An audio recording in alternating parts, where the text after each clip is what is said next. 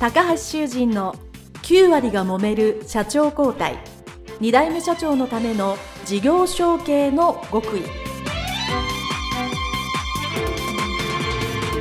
この番組は2代目社長専門経営コンサルタント高橋修人が経営に悩んでいる2代目社長やこれから社長になる後継者に向けて経営力を伸ばし会社を引っ張れるリーダーシップを身につけるための番組です。これまで数百社をコンサルティングした実績から2代目社長ならではの悩みを知りその解決のための独自理論によって2代目社長もまた従業員も幸せに仕事ができることを目指した内容です。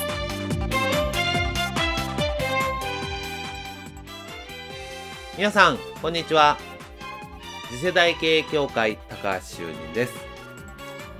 本日は株式会社三王代表取締役高橋大社長のインタビューの解説編でございます。どうぞよろしくお願いいたします。高橋大社長、まあ、大さんですね。非常に穏やかに、ポツポツとお話をいただきましたけど、まず何よりですね、3年ぐらいでバトンタッチだと言われていたのに、20年かかったというのはですね、これは本当に事業承継でよく聞くあるある話でですね、本当に多分3年って言われてたのが、それだけになってるわけですからもう、途中からすごい精神的に大変だっただろうなっていうのはですね、もう後継者、後継社長の皆さんであればです、共感できるとか想像に固くないわけですね。私も10年ちょっとぐらいだったので、これがあと倍続くかと思って、いやもう本当に考えられないぐらい大変だなと思う中で、様々なね、ことをされてきて、事業承継として、やっぱり我々が、そこから学べることっていうのは、ポイント今日も3つお話ししたいと思います。1つ目はですね、後継者時代のお話の中で、自分の会社戻ってきました。大手のプラント会社さんから、もう大きいですね。大きいところから石油コンビナートのところから戻ってきて自分の会社のお客さんを見たとき、んと、自分の顧客が自分が思っていたよりも小さい会社だったと。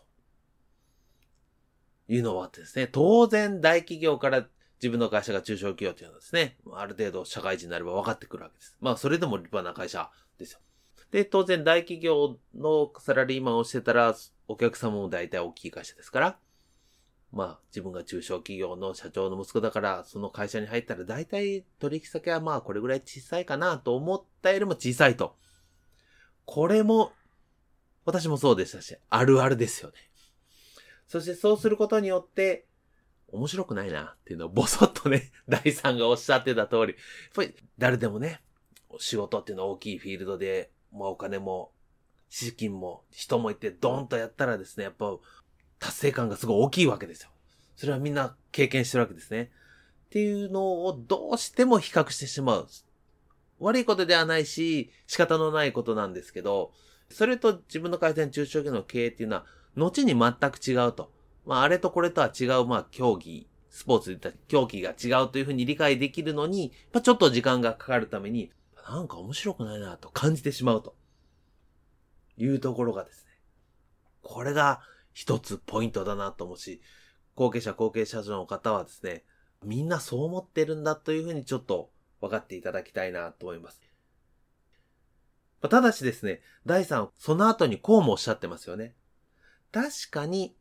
小さくて面白みがないかもしれないけど、その分手堅い商売をしているな。無駄なことはしていない。堅実にしっかり経営して息の長い経営をしてるっていうの。これは中小企業の経営の、ま、先輩社長として見た場合、非常に我々後継者後継社長としてはですね、長く生き残るにはこういうふうに手堅くすることも大切なんだというのをお客さんとして学べたっていうのですね、これ非常に良かったと思いますね。ですからこれ皆さんもですね、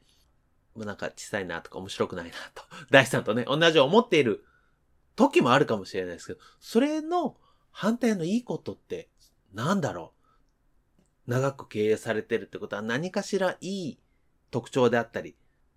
強みがあるからこそ生き残ってるわけですね。それをぜひぜひ見るっていう視点をね、いくつか持てるっていう意味では、この最初、自社の顧客の様々な角度で見るというのはですね、この第三の言葉から非常に大きなヒントになったと思います。そしてポイントの二つ目はですね、20年も後継者されてるわけですが、当然最初の本当の若手の頃から中堅とかも経営層に近づくまでいろんな段階があった中で、一つその経営的な視点を得るポイントがありましたね。もうこれ会社の仕組みは俯瞰的に見るというふうなことを第三自身がおっしゃっていましたけど、まあ、例えば、第三の場合はまず ISO の審査することによって、から書類書くの大変ですからね。まあ我々コンサルタントがですね、やっぱちゃんと書いて提出する。で、当然それでお仕事になるぐらいですから、かなりなことをご自身でされたということなので、そこでやっぱり会社がどうなのか、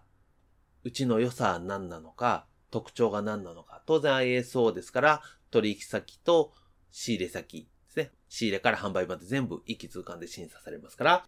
どういうお客様、どういうとこ仕入れて、どういうところに販売してるか、じゃあその販売もどういうふうに関係性を保ってて、どうやってお客さんを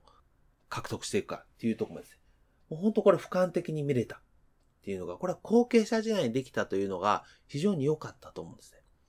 どうしてもですね、後継者、後継者時代は自分の会社の中で一生懸命頑張りますから、自分の会社を自分の会社の中からしか見てないわけです。そうすると、もちろんそれでわかることもたくさんあるんですけど、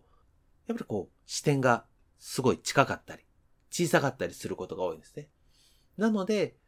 俯瞰的に見る。会社を外から見るようなつもりで外部から、まあ、内部の情報を持ちながら外部的に見るっていう意味ではですね、この ISO の審査であったり、もう一つ新規事業をですね、粉体塗料ということで、お父さんがね、できなかったことを、よし、お前やってみろということで、得られたということがですね、まあ、こう会社を俯瞰的に見るっていうことができたと思うんですね。ただしその手前に、これはちらっと失敗事例でね、おっしゃってましたけど、自分が良かれと思ってきて、これはいい機会だと思って取り扱いましょうと言うとですね、猛反対にあったと。いうね、そういう経験も活かされてると思うんですね。単に内側から見てるだけじゃダメなんだと。外側から見て、みんなができる。うちの会社としてできる。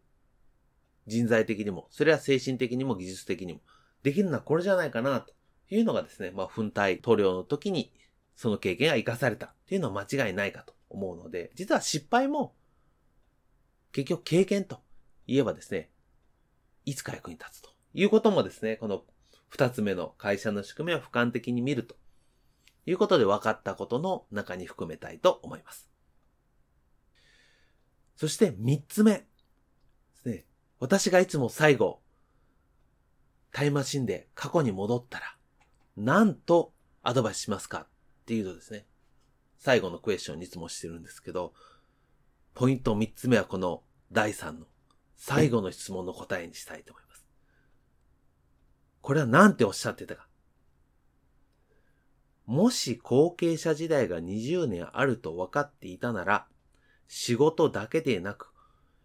もっと色々と経験してみるといいよ。そうすると人生が広がるよとアドバイスをしたいとおっしゃっておられました。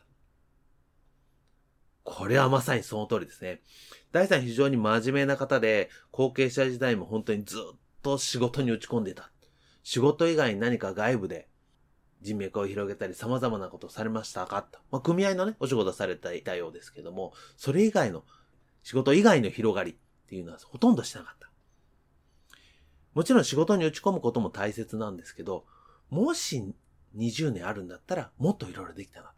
3年しかないと思っていたので、いや、仕事一生懸命やらな、ですね。ご自身もおっしゃっておられますけど、素直というか、真面目なので。でも20年あるんだったら、じゃあ、後継者時代って、いろいろチャレンジができますよね。そして、いい意味で、全責任を負っていないというのでですね、いろいろさっき言った失敗も含めてチャレンジができるわけです。それは、社内であり、社外であり。で、やっぱりそういうので、やっぱり地域の、いわゆる、経済青年団体、商工会の青年部でも、青年会議所でも、組合の青年部で何でもいいと思うんですけど、やっぱそういうのってあると思うんですね。そこで視点を広げるということが実は後々役に立つっていうのが、やっぱり後継者、後継社長ならではの、私は経験だと思うんですね。ポイントの二つ目に関わってきますけど、やっぱ会社の中で会社の内側からしか見れてないっていうのはですね、やっぱり長期的な会社の発展って難しいですよね。道が狭くなります。でも、俯瞰的に見て外をして、そして何より異業種から学ぶことってことはたくさんあります。これは私がコンサルしてたり、私の後継者仲間みんないますね。異業種から学ぶ異業種の常識がですね、うちの業界の非常識っていうことはまあまあありますので、じゃあ異業種で常識なんだったら、やれるやり方っていっぱいあるから、うちの業界、うちの会社に、それを応用してみたらうまくいったっていう話なんです。たくさんあるわけです。ということは、後継者、そしていわゆる経営者として広い視野を持つっていうのはすごく重要で。しかもこれが、やはり、後継者時代、若い時代であれば体力もあるし、無理も効きます。ね、少々寝なくても、ね、働けますし、その寝る時間を削ってでも、まあ、人脈だったり経験をする。もしくは、ちょっと遠くに行くとか。まあ、無理が効くわけですね。そういう意味ではやっぱり、いろいろ経験してみるといいよっていうこの第3の最後のアドバイスというのはですね、非常にいいアドバイスだなと思っております。はい。ということですね、今回は株式会社3王代表取締役高橋大社長のインタビュー解説演でございました。どうもありがとうございました。